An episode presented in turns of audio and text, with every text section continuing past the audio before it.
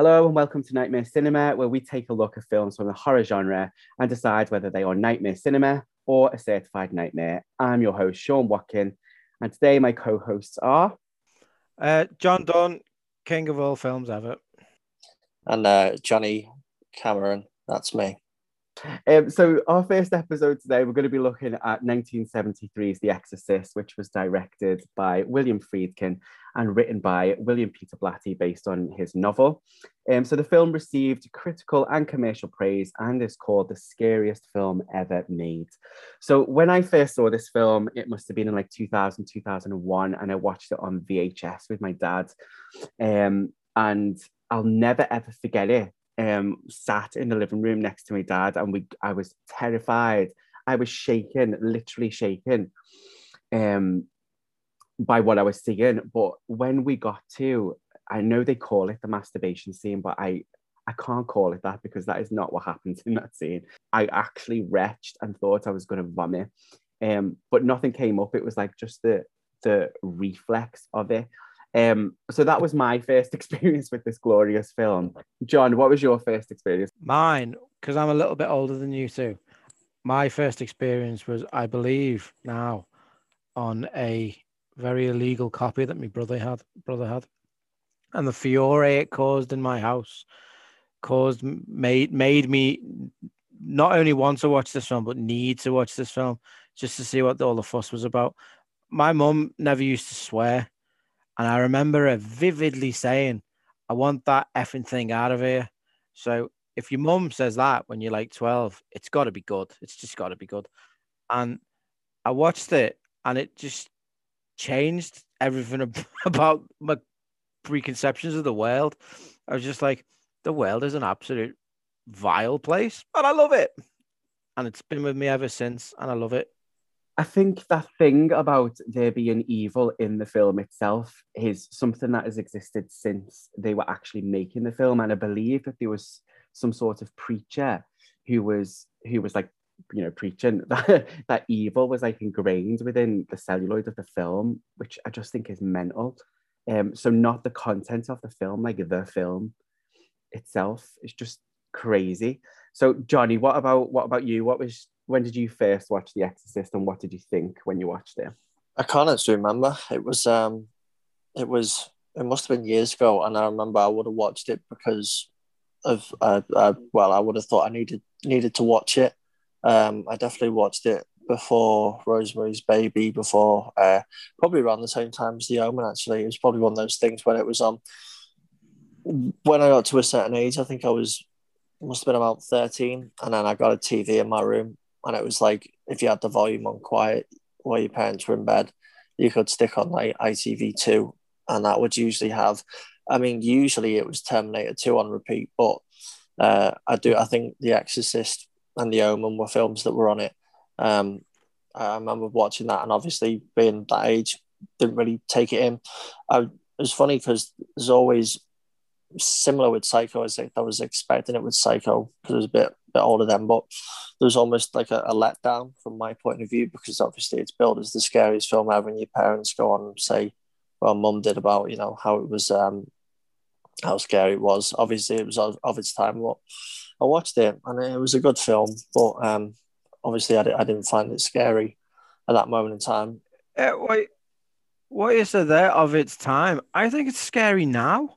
I think, I it's, think it's scary. Now. I think it's it's yeah. still it's it's one of the few horror films that's completely stood the test of time. I think it mercilessly sh- shits all over anything that's made now. I think it's it's it's horror like there's never been seen before or since it. And so let's let's take that point then around horror film because um, Linda Blair refers to The Exorcist as a theological thriller, and she says that anybody who thinks of it as a horror is wrong. What do you guys think? Do you think what it's a horror know? film? Do you think it's she was only in it? what do you guys think? Do you think it is a horror film? Uh, yeah, absolutely. I mean, it may not have been designed as a horror film, but it is. It just is. It's it's you could call it a psychological drama that just happens to be absolutely terrifying. But that to me is a horror film. They can Mhm. say it's not a horror film as much as they want. That and that's just how they perceive it, and they made it, and that's Do you do you think that they wanted to distance themselves from the horror genre? Because it does it did have especially in the 70s and I suppose it does now um a reputation for you know poor stories poor filmmaking. Do you think that that's what they were trying to do?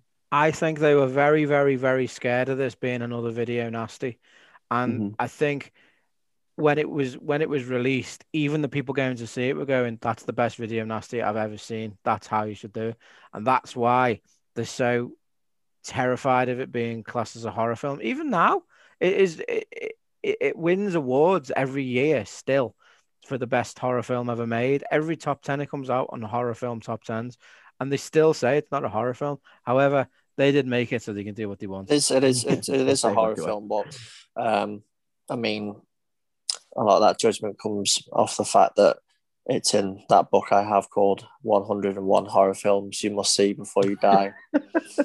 Well, if it's in there, it's got to be a fact, doesn't it? no, I, I, I think it is a horror film. I understand what she's she's saying. Um, in a way, she's it's it's a sort of like she's saying, well, it's it's not horror film because horror films are they became by definition video nasties. Um, you know, um, pretty much throwaway garbage. Um, so wanting to distance themselves from that, I think is understandable. But yeah, come on, it's a horror film. Come on, Linda. Yeah, I, I do think I do think it is a horror film, and I think some of what Linda says comes from probably William Friedkin's direction, because I, I don't know if you know this, but he he had won an award for a documentary that he'd made, and William Peter Blatty wanted Friedkin to work on this film because of his documentary style, and he wanted it to to, to feel like that. Does that make sense? So you can you film a heart out or can you film a theological debate, I suppose. Is is that what he was documenting, or what?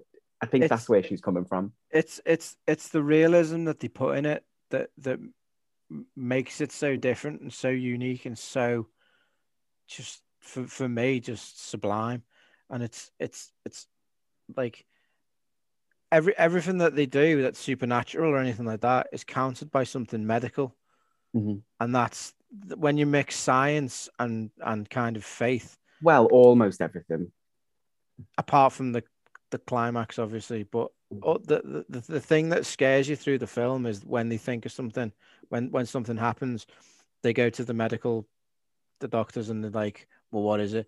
And they they, they keep canceling out. Like when when she goes for the MRI or whatever it's called, um, and they come back and it's a, just a clear image of her brain, sorry. and you just sit Is that how they go, used to do MRIs? Does that look? Yeah, that's a real. That's a real MR. The guy who was doing it was a real doctor, and he was Because what did- and that was a real that- hospital. Obviously, now you go in one of those um those big scanners. Um, what the hell were Yeah. they doing to her? They injected her with, with something, and then like it looked like it looked medieval.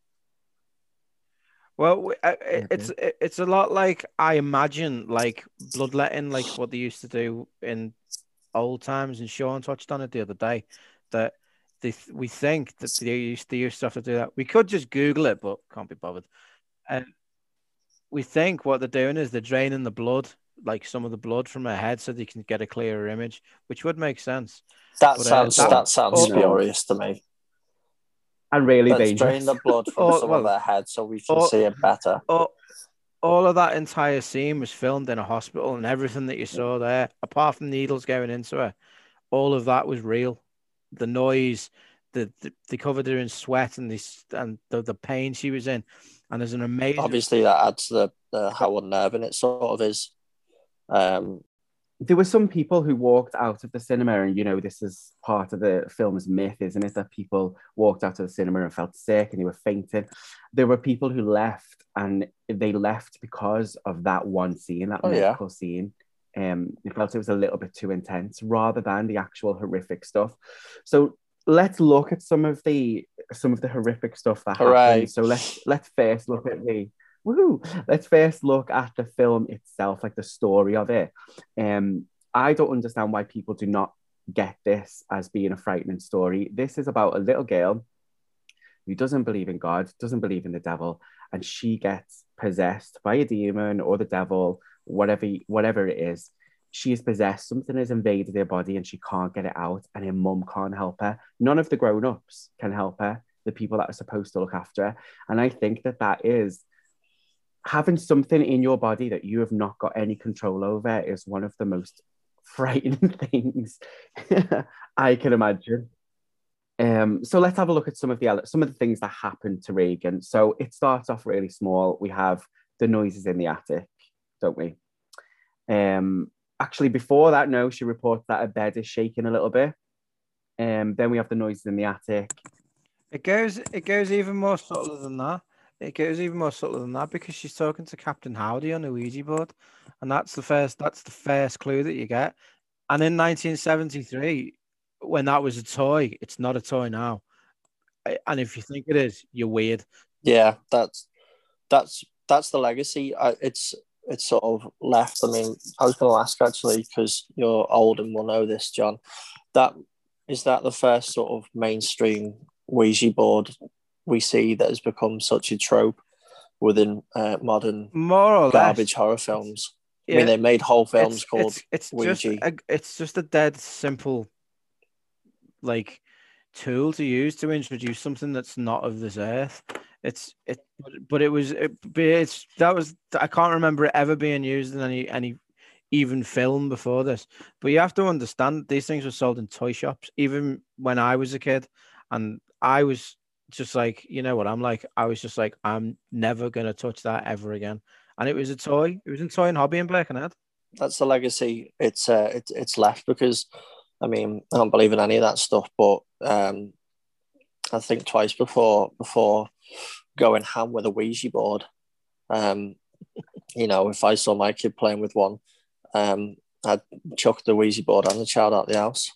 But that, Um, but it, it, it's it's the way that they start. Like now, it'd be all kinds of light, lights and effects, but it's done so subtly. She just talks about it, and then it's forgotten. Then you move on. yeah, And that's and then it then it builds from there. Yeah. There's also in that scene, John, you, you are right. It is like the first clue. I don't remember there being any score in that, and I think now it would be like a really over the dramatic. You know whether you score for a jump scare. Mm. I have a feeling, excuse me, but that is probably what it would be like, rather than you are right. It is probably really, really subtle. There's no score to clue that you should be frightened. It is just is what yeah. it They they they they'd zoom in on the Ouija board and um, have a big crescendo of something. yeah, It's almost as if it, it as if it doesn't focus on the kind of s- the, the, what what it's doing. It's it's it's it's putting it's just giving you a clue as to what's happening, but it's focusing on the relationship between Chris and Regan. Mm. That's that's what it's doing. And more like I- I was watching deleted scenes before, and they go on this huge walk around Washington. Have you seen it? Yeah, I Um, have. Yeah. and and they get to the tomb of the unknown soldier, and she she asks her mum, "Why do people die?" And I was thinking, why why isn't that in it? But I- obviously, it's, I watched it and I think they did they lose the soundtrack for it.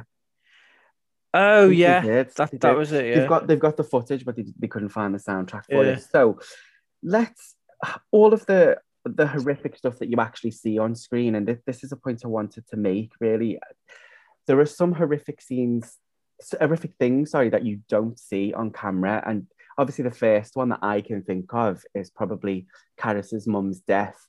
Um, you don't really know where she was or how she passed away. Was she still in that hospital? But the second one, and I did, I've never ever got onto this until I watched it the other day when me and John had our little watch party on Skype.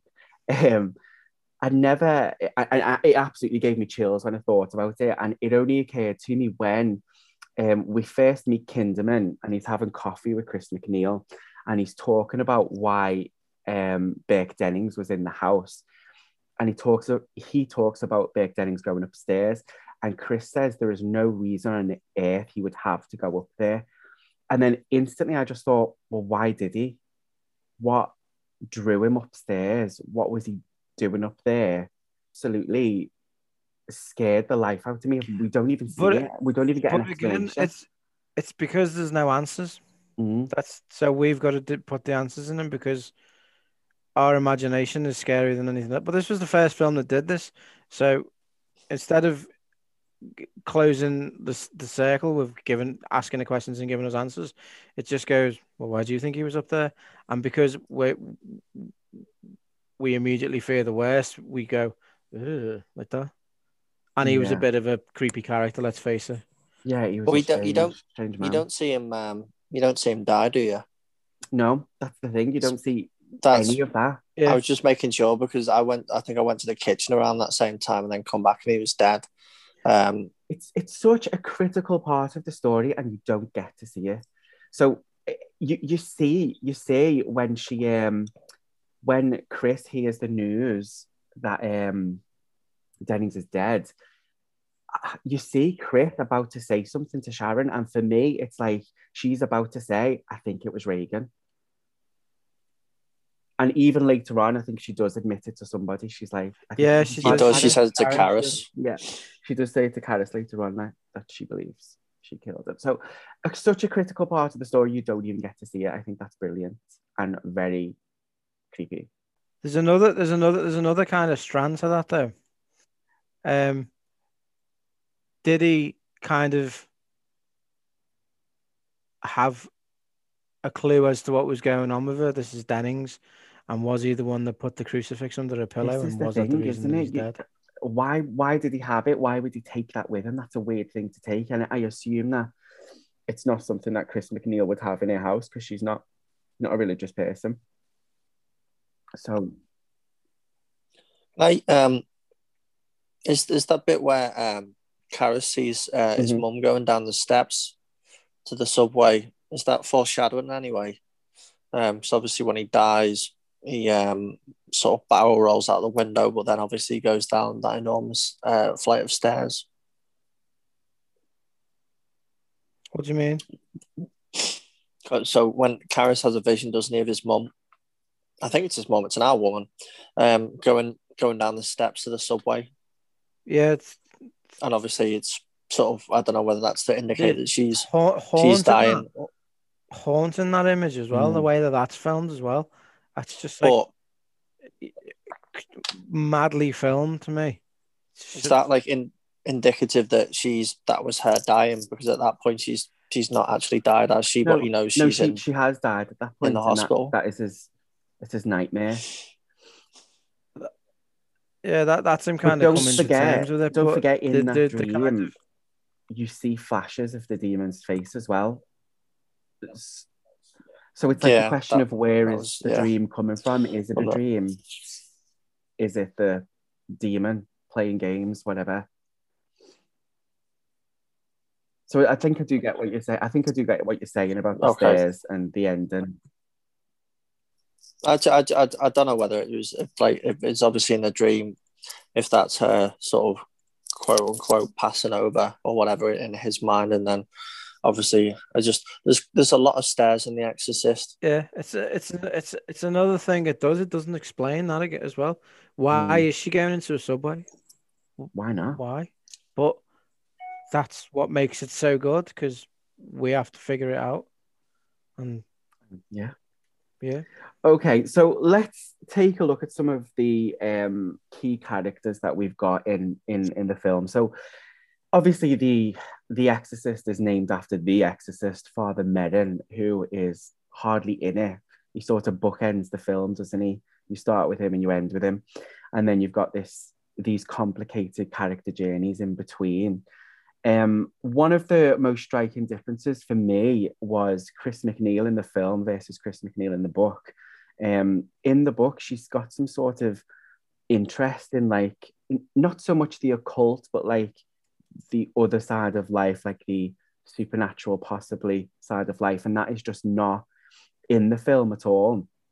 And in fact, I think there are questions in the book where uh, uh, Chris MacNeil has a a book and part of it covers demon possession or exorcism or something. And there's sort of a question as to whether Regan has read that and is acting out. Because don't forget what is happening to Regan is her dad has already left her. He's off in Europe. And her mom is shooting a film at the moment. So that girl is going to have these feelings of abandonment or neglect or whatever. I know her mum is there; she's there a constant all the way through the film. But before that, she's been shooting this film with Burke Dennings, hasn't she? So she's probably not been around as much. So I do think it, it, it sort of the book plays more on the psychology of the characters than the film probably does. Have you have you read the book, Johnny?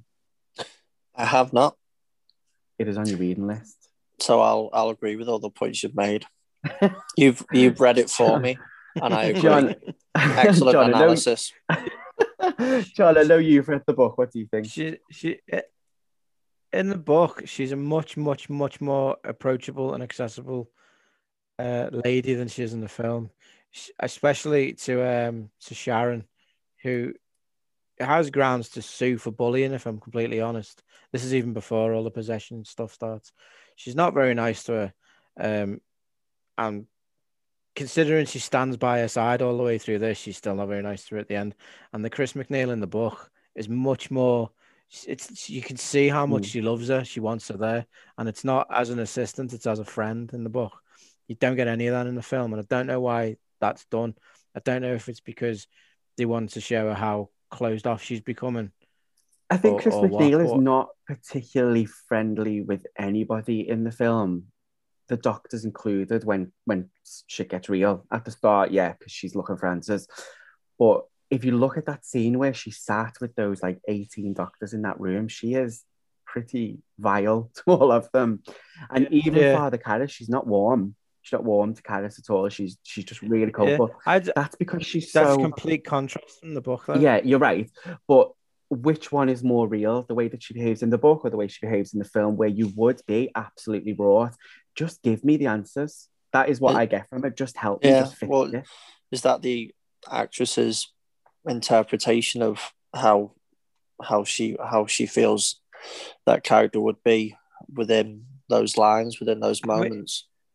It, it- it's an amazing performance, and you can't argue with that. But what I would have liked to have seen is I would have liked to have seen her much more warm at the beginning and then go on the. I wouldn't change anything about the journey. I just have her much more warm at the beginning, Mm. but not just to Regan because she is really good with Regan, but to everyone around her Mm. because she's quite cold to everyone around her at the beginning, and it's a complete contrast to the book. And I like, I would have loved to have seen the the complete decline of it. I'm smiling thinking about it.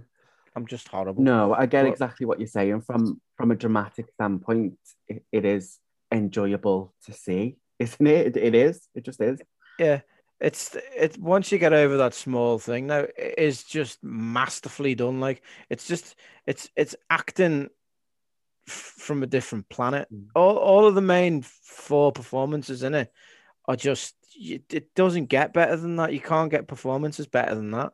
It's like the it's like the benchmark for uh, acting performances in lead roles, and there's four of them. I know if you if you look at scenes with, with you know where Linda Blair is doing these absolutely vile things, um, and then you look at like the behind the scenes footage that I, I've just watched this morning, the comparison between this really pretty little girl, um, smiling and joking with the director and the other actors, and then the intensity and the horror of her performance. I think it's it, it's shocking, like to see the, the the contrast. And if you've not seen it, watch some of the behind the scenes footage. Well, that's get the, what I how much how much was she involved with that? Obviously, the the voice the voiceovers and, and such that they did um, for the uh, the voice of the the so called devil in it. But you know, did did she sort of know what the scene was going to look like? It's sort of like you know, did they they say right, just do this, and then they edited it in such a way? So for for some of the scenes, uh, particularly, I, I can't call it the masturbation scene. It makes It's me called the crucifix scene, you know. don't know where you get that masturbation scene from. Of course, in all of the documentaries I've watched, they call it the masturbation. In everything scene. I've ever heard, it's called the crucifix scene. Maybe I'm mishearing things. in in Um, academic papers, it's called the crucifix scene. maybe because they feel uncomfortable saying masturbation. Unlike you, who seems to have no problem with it. Yeah, I'm I'm completely fine with it. However, crucifix scene, I will call it. Um, in in sorry, in the crucifix scene, they didn't explain to her what was happening. Obviously, I think she was like 12 years old. Um, so basically, what she had on her lap was a box with sponge um, and uh, like stage blood in it. Um, and she was just told, just bring the cross down, crucifix, sorry, down into the box. That's it. And look frightening, obviously. Um, and that was all she was told. So in the scenes where you can see the crucifix actually going in between the actor's legs, that is not Linda Blair. That is the the stand-in. I want to say stand-in. Was Yeah. she a stunt woman on as well? I don't know. She was just, I think, she she talks about the way that Friedkin kind of made her, uh, well, got her comfortable with doing these things, didn't didn't you? And she was like, she's nothing but praise. And you look at him, look at her with him now, and you look at her with him back then, and you think, Mm. if that was now, you'd be arrested, lad. You'd, you Yes, absolutely. I was think John, I was thinking that myself because I was watching it this morning and he's like, you know, really close to her face, Yeah. like making her laugh and like hugging her and stuff. And I was thinking, oh my God, you'll be on a list. yeah, but it it is complete innocence, and Yeah, this absolutely. This is this is not let's go and hang Billy Friedkin. Um, but you just can't do stuff like that. That's that's why making this film now, the way that they made it then, is just impossible. Yeah, he was he was definitely trying to make her feel comfortable on set, Yeah. doing some really difficult dialogue that she didn't feel comfortable with. Um, you know when she's like shouting, "Fuck me, suck a dick," whatever. So obviously, I take it those bits were overdubbed. So yeah, is, there's is, a lady called is she is she a lady called Mercedes McCambridge did that. what a piece of trivia? Is um so is She did a sat nav thing ages ago. It was did great. she in a normal voice, not in the Yeah, voice of so, No, in the Exorcist Oh voice. cool. Yeah, you could buy it. And can you still We didn't get it. Go on, Johnny. Johnny, make your point. Um, no, right. Oh, yeah. So Linda Blair, did she? Was she saying the same things, or was she saying words that sounded like it, so they could just you you couldn't tell on the overdub? I, I often wonder about these these things with films, and obviously kids are maybe more exposed to data that sort of language and such. I don't Um, think they would have wasted the time trying to think of words that would look the same on camera. So I would say, and I do believe, no, actually, no, I think she did say those words because in some of in some of the documentaries I've seen, she does say about how uncomfortable she was saying those words. So I was just going to say though, I'm, I'm sure when she says "fuck me," um, she's the camera's not looking at her face; it's looking at the back of her head. While she's saying it to the There's there's there's there's one where she does and one where she doesn't. She definitely says it, but like she definitely mouths it, but I don't know. Like I, I, don't think they'd be that bothered about it to be honest. They just say you're an actor, you're allowed to Mhm. swear. This is your one chance to swear, and she probably would have been more bothered about that than the other scenes because she doesn't understand the other scenes. She's twelve, remember. So she's probably that's why she's made a bit of a song and dance about Mm. this because she she knows she's not allowed to do this. Like I think she was shocked when she grew up and, and then saw sort of what she was um, what she was doing. At some point, did they have to debrief her and said, "Listen, you know, when you sort of stab stab in that box, uh, Yeah, I don't. I, I, I, that's actually quite a Guess good what? question, that because nowadays they would have been supported all the way through life. To, to, to the say, like, 70s though. yeah, but like they just she should have gone right. We made a money straw, but the the, the, the relationship between all four of the main actors would have helped with that.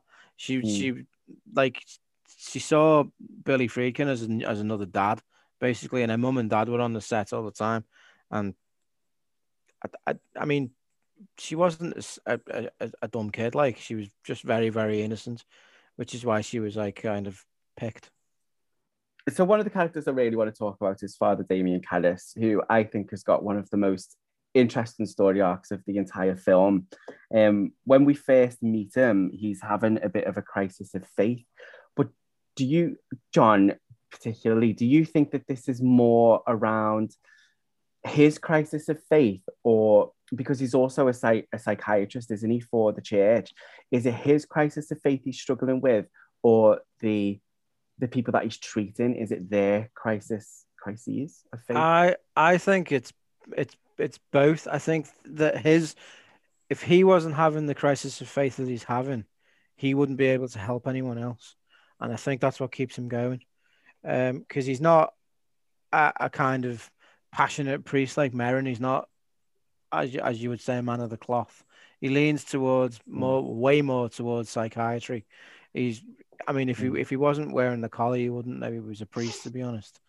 And um, I Mm. think that's very very well done, and it's it's it's what he goes through that drags him back into it. As I mean, if anyone went through that, you would instantly be religious for the rest of your life, without a shadow of a doubt. But The, the rest of his life was very short though afterwards. falling Yeah, down the good stairs. Well, for those three seconds, he was. yeah, uh, for those yeah. three seconds, he had his faith back. But it was his faith that saved him. So good job he got it back, really. Um, yeah, it is. but yeah, in the beginning of the film, he is he is purely a psychiatrist who, I think he does he, he does the job that he does, just to keep himself getting up in the morning. I don't think there's anything. Yeah, and when when he when he re when he meets Sorry Regan, and you know, she does those things like the drawer opens and he has to do it again, and she's like, "Nah." Um, he even then doesn't believe what he's seeing is what Chris MacNeil thinks Yeah. she is seeing or experiencing. I think I think if they brought Merrin in then, who would have just gone, "Oh my God, this is a possession," and been Max von Sydow all the over. film. What they needed was a priest who knows what he's talking about, but also doesn't believe. And the the the, the way that they do it, they bring him in, and he's just he goes through all of the motions, and he's like still not convinced. And it's not until they see actual. I don't want to say the word miracles, but the the really extreme stuff that he kind of. Go- Well, That- what, that's a the- really good point. Go on, Johnny. Sorry. I was just thinking, what's the opposite of a miracle? Is there an antonym for that? An anti miracle. Yeah, we'll go with Just that. nothing. nothing There's happening. nothing.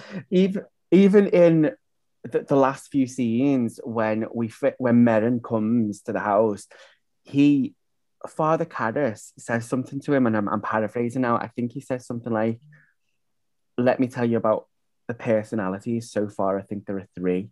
And he says personalities, which is a psychi- psychiatric thing, not demons or whatever, which would be more of a faith thing. So even at that point, he still is not convinced that what they're dealing with is a demon possession. And then he, he's obviously asked for an exorcism because he thinks it will help the family, but maybe There's- not for religious There's another reasons. bit. I think it's in the same conversation actually, when he comes in and he says, "Would you like to know anything about the the, the girl?" And Merrin just looks at him and goes, "No," because it's like it's like he knows what he's there for. He doesn't need to know what her personality is like because you would the way that the reason that you do that is to see if she's a troublemaker or not, and he does Mm. he does he knows what he's what's going on.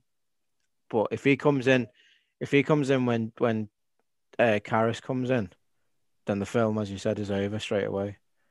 Hmm, Like there's ambiguity as well with the uh, the tape as well. He has it analysed the tape he makes, and it turns out she's she's not talking um she's not talking Latin or some uh, sort of uh, ancient Hebrew or, or or whatever um as have become sort of tropes in these films. Uh, he says she's speaking backwards, which obviously lends to the ambiguity.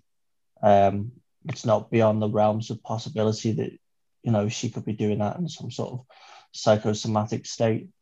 Um, but you know, it, it does also lend itself to to the fact that um, there could be something otherworldly going on. You know, how is a twelve year old girl uh, meant to learn all these these things consciously backwards? What she Uh, says is you know, amazing as well, though. She she like, I mean, I am no one, and then she she she, she kind of talks about a fear, but that's to me that's like what's inside her, like fighting with her personality, and again, it doesn't explain it. It's like why would why would this demon give up its only weakness? I I I, I just love filling in the blanks because it scares me even more. I love that scene where Karras is listening to that tape and the phone rings and he absolutely drops his bottle like instantly. But I know that behind the scenes, the Friedkin got that effect by firing a gun, didn't he, to to shock um, him into having that reaction. I don't remember that. Are you kidding? I I don't remember. Do you- can And you I- remember, I, Johnny? I watched it last night, but I did go to the kitchen a fair few times. Um, Oh well, maybe you should have paused there. yeah, but uh, it's two hours long. You kidding? Um, but yeah, it, reminds me of the bit actually um, in Tubular Bells. I remember we listened to it in music class, and it's obviously it's quite creepy. And then um, there's a big bit of synth that happens, um, and I absolutely shat myself. Um, in the in the in the tubular bells. well, in the music yeah. lesson, yeah, but in the in the tube in the Oh, tubular right, bells yeah. bit. yeah, um, yeah, it's um, it's a really exceptional piece of music. A lot of these sort of seminal horror films often do have exceptional bits of sort of trademark music. Um, Yeah. It's probably, I mean, it's it's so.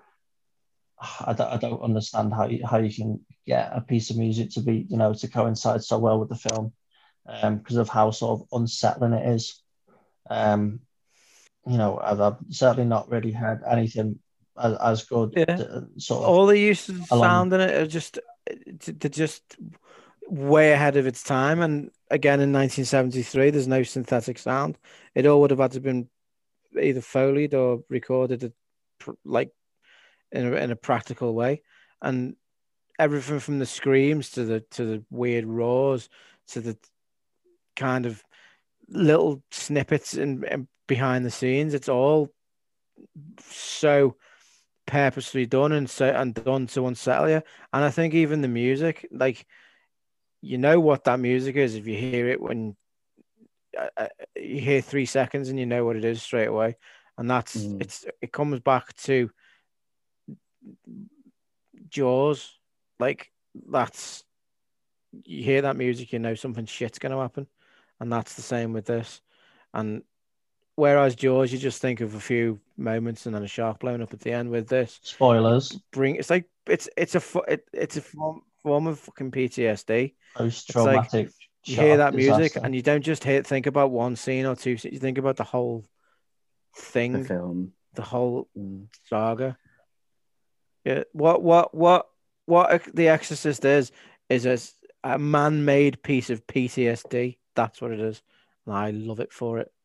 So I just wanted to talk really quickly about the feel and the look of the film because I think that lighting has got a massive part to play in The Exorcist. If you think about some of the more horrific things that you see, they're always, always shown in a really bright bedroom. I'm going back to the crucifix scene, which I seem a little bit obsessed with.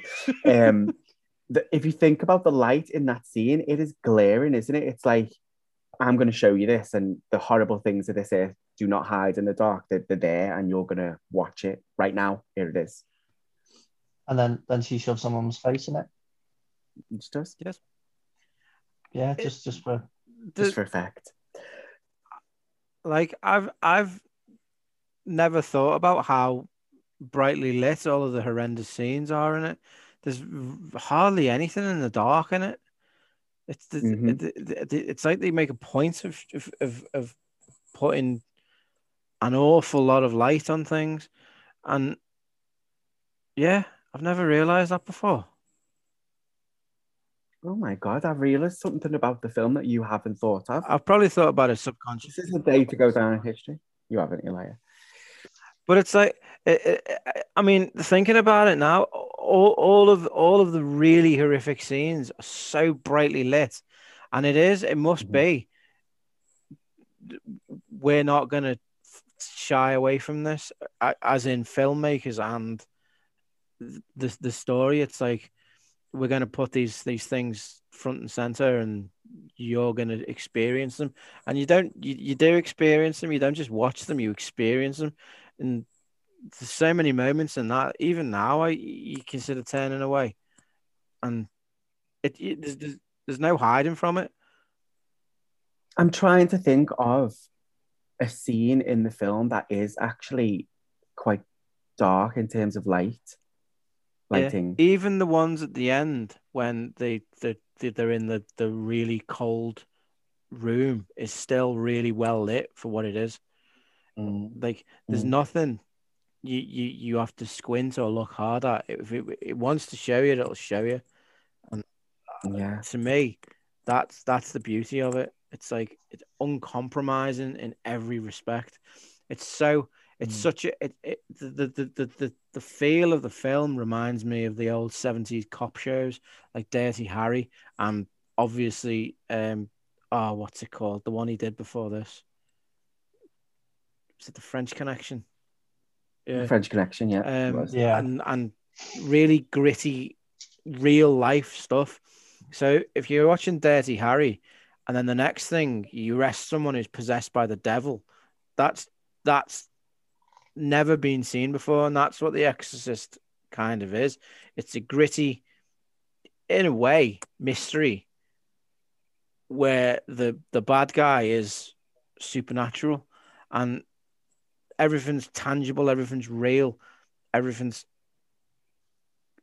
got some sort of physical presence about it, and it's it grounds it in reality the way that no all of the other horror films just don't seem to do, and that's Mm. that's God to me. Yeah, and a lot of the effects were done on set. Where, well, all of the effects were done on set, unless you watch the extended director's cut where they added some CGI bits, which were ugh, ridiculous. The bit, the bit, the bit I saw in the version I watched last night, um, it had some pretty bad CGI of the projectile vomit, um, but I don't know if that's been added in. Not the stuff when it's on um, uh, Karras's face, um, just as it's sort of literally projecting from a gob. Um, it looks like uh, one of the uh, the laser guns from like Star Wars or something um, in the seventies. But I don't know if that's been added in post. That's really weird. I've Um, never noticed No, that I, it's not on the version that I've got because I would have noticed that. I, I, one of the one of the things I love, the I just got a list of things that I love about this film, but one of the things I love the absolute most is the practical special effects and the way that it Mm. it's it's it's an art again in that film. It's it's pure art. It's it's a man or a woman standing there painstakingly going through something to make it look amazing. I didn't know because I was under the impression that Regan did, I mean, Linda Blair did a certain amount of scenes up until way before the crucifixion scene. But I watched watching it again, and I, especially watching it on Blu-ray on a huge TV when it's really clear. I didn't know it was her until I was like, "Oh my god!" And she's she's almost the whole film. like that first scene, um, probably where the I imagine one of the first bits of special effects comes into play, where she's sort of I'm interested to know how they did it because she's basically just head banging um the bed. She's like she's like where's this on like an axis and then she's going like that. Oh, so I can answer that for you. Oh, please do. So they had they set up this rig that was attached to her back, um, and she was sort of fastened into it, but the the back of the rig was m- like metal plates. Um, so basically there was someone on the other side of the wall pushing and pulling her up and were, down. were her legs like beneath the bed then? Because that can't be No.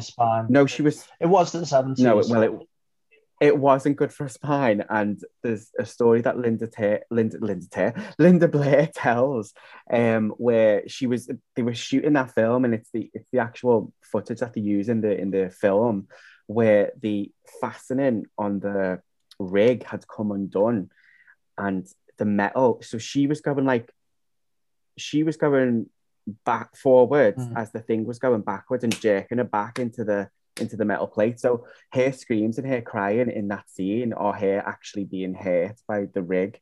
So she's not acting in, in that scene. So that's how that was. done. Ta-da! There was another kind of issue like that, wasn't there? It was just after after the crucifix scene when she stabs her mum, when she stabs her mum, when she slaps her mum, and they they wanted it to be kind of like forced back, and they said they had to put the cable on it, and it's actually in the film when when Ellen Burstyn gets forced back, she smacks her head on the thing, and apparently she kind of really kicked off about it. I Mm. think she she nearly got the, the grip fired or something, Mm. but uh, I don't. Yeah, she she did have to go survived in the to. She, I think she had to go to hospital, didn't she, for a little bit, Yeah, and then she were smacks her head, like. for a few weeks.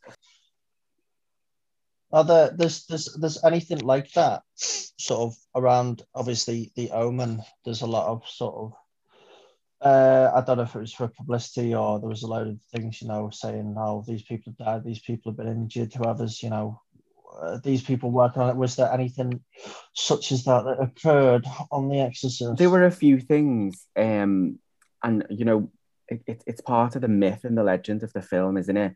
Um, a few people apparently died. Someone lost their the baby. It was, I think, it was born stillborn, maybe.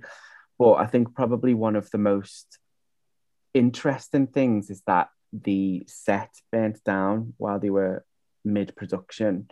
Um, and it shut them down for like six weeks or something like that.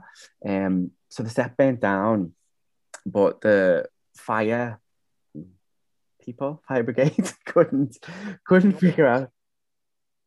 No, I couldn't think what they were what they would be called. So the fire fire brigade couldn't figure out whether it was um whether it was arson or it was accidental. They couldn't find any evidence.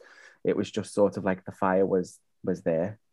So yeah that's probably one of the most there's a few stories like that though. yeah that sounds like the fire bloke in charge just didn't want to do much investigating the fire was just there it was the seventies. That was probably him doing his job properly. Yeah, it probably was. Few checks. Yeah. Um, okay, so let's move on and let's talk about how The Exorcist has influenced cinema and cinema goers. Um, so John, do you wanna do you wanna start? Are you sure you want me to do this? Yes, go on. Because for me, it's it's not only inspired. Just it's the Black Sabbath of horror films. It's inspired everything that's come after it as terms of horror films, and a vast majority of mainstream films would we wouldn't we possibly wouldn't have without this film. It's it's not just important an important horror film because it is a horror film, and I'll fight for Egan if he wants. Hmm. but it's an important film for so many levels because it's physical filmmaking at its absolute best. It's a story that just completely captivates everyone. And it also happens to be utterly terrifying. And you see it in you you can't get it's had it's had parodies, it's had spoofs, it's had remakes, it's had sequels. It's, there's a bit of The Exorcist in every single horror film that's ever made. Anything to do with religion, The Exorcist is there. Any type of blasphemy, it's there. It's it's it's one of those films that stops being a film and becomes a cultural and social phenomenon, and it, it, it, it it's it's an all timer. It's if if you if you if you're a horror director, you love The Exorcist, or you appreciate The Exorcist, or you respect The Exorcist. Nine times out of ten, you love it because it's the reason that you're making horror films today unless you're Eli Roth. That would be because of Quentin Tarantino. And Johnny, what about you? What are your views on that? Do you think it's influenced a lot of cinema? Oh, yeah, definitely. I mean, looking back on it, it's a bit like that thing where you're in high school and you read Romeo and Juliet um, and and such. I'm I'm making a, a point here, and then and then um, you know you read Shakespeare and you think, well, this is you know this this is cliched. Um, this is all all been done before, and you realise that uh, that's the source material for everything having been done before. Like John said, if you are making a horror film, um, if you're directing a horror film, you're probably doing it because the way you're doing it because of The Exorcist. Even if you don't know that you're doing it because of The Exorcist, you're doing it because people that have uh, predecessed you, uh, that's all right in a sentence. Um, even people you might have grown up uh, or gone through college or whatever admiring for the way they make films you know they would have made it because basically because of the exorcist the way they make things be the way that you make things now. The one specific thing was we touched on it before um, unless you cut it out at this point um, is the uh, the whole the, the Ouija board trope um, which is obviously it's you know in of itself has films, sequels. Uh, you know, you, you look at the start of franchise called Ouija. There's it's pretty much in any modern horror film now, um, and uh, I'm not entirely sure it is, but I wouldn't be surprised if that Ouija board scene early on in The Exorcist is is something that was was picked up on. Like John said before, it was thought of as a, uh, you know, nothing, um, nothing really sinister about it. It was like a kids game, and then there's this entire world um, that's that's opened up probably because because of The Exorcist. Um, I can't remember was um, was there a Ouija board involved in Poltergeist? No, it was the TV. No. I left a gap there so you could edit out, and I didn't sound like an idiot. Did it work? It did. Um, so yeah, I, I I agree. It's been extremely influential on a lot of horror films, and also that I think I think exorcism and possession films have become a subgenre of horror. Um, and then I think the only other time I've ever been scared by an exorcism film was The Exorcism of Emily Rose, which again is not a straightforward horror film. You could argue that it's a courtroom drama. It's a good film. Um, That It is a really and good film. I think I think we've agreed vehemently in the past that this is probably a, a, a whole episode in, in of itself, but um, there was no need for the bit in the end. You know the bit I'm talking about because it's very very ambiguous and it does a really good job of it up until the point where something happens in the end, which is just like just guides you, takes your hand and goes and pulls you and goes, no, this is what the film is. This is the right answer or this is the wrong answer. And it really didn't need it, which obviously still irks me to this day because up until then, um, I thought it was a really good film and surprised at how good it actually was. Um, going back to the ambiguity thing and and because the demon doesn't give a name, does it? In a lot of these, uh, in a lot of exorcism films, it gives a name, or you know, it's it's not thought to be the devil. But in in The Exorcist, it, it says it's the devil. Now, could that be taken to be? I mean, realistically, Regan would know about the devil, um, but she wouldn't really know of any of the the extended law, demonology, any of that. So, could that maybe lend itself to again the ambiguity that that it's it's the only thing she knows of that could possibly be, you know, uh, possessor. So may, maybe you know it's it's it is psychosomatic. Obviously, it's not, but yeah, Absolutely, I do get I do get your point, yeah. But you've also got to remember that she says she refers to herself as um as there being multiple multiple things in in her.